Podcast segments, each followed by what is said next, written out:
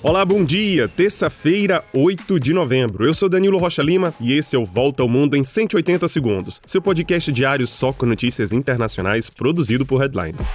Começamos o dia com as eleições legislativas de meio mandato dos Estados Unidos, que acontecem hoje, em um país completamente dividido. Esse pleito pode marcar uma nova fase na vida política americana. Segundo as últimas pesquisas eleitorais, o Partido Republicano pode ganhar a maioria da Câmara dos Deputados, enquanto que a disputa pelo Senado ainda deixa dúvidas. Muitos candidatos republicanos já ameaçam contestar o resultado das urnas, enquanto que a Rússia é acusada de interferir no processo eleitoral eleitoral, o que levou o presidente Joe Biden a clamar os americanos a defenderem a democracia. Do outro lado, os republicanos são impulsionados pelo ex-presidente Donald Trump, que rodou o país fazendo campanha em comícios gigantes. Donald Trump deve anunciar na semana que vem que vai ser candidato às eleições presidenciais de 2024.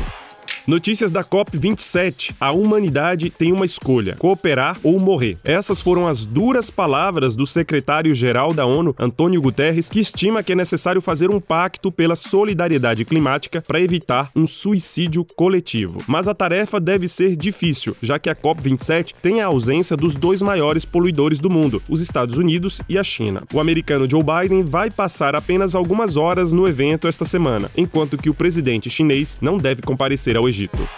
De retorno da COP27, o presidente francês Emmanuel Macron decidiu agir rapidamente. Ele convocou os representantes das 50 empresas mais poluidoras da França para uma reunião que deve acontecer hoje. Macron quer convencer essas empresas a adotarem o objetivo de zerar suas emissões de carbono nos próximos anos.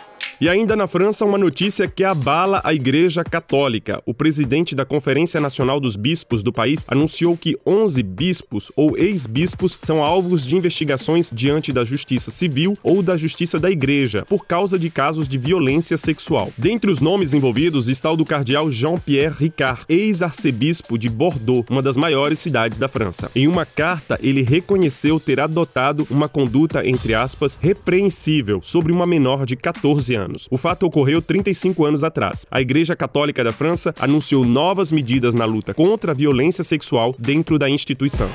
E terminamos com notícias da América Latina. Depois da volta das relações diplomáticas entre Venezuela e Colômbia, o primeiro voo comercial entre os dois países foi realizado ontem por uma companhia aérea venezuelana. Colômbia e Venezuela tinham rompido relações em 2019, depois que o presidente colombiano Ivan Duque deixou de reconhecer a reeleição do venezuelano Nicolás Maduro.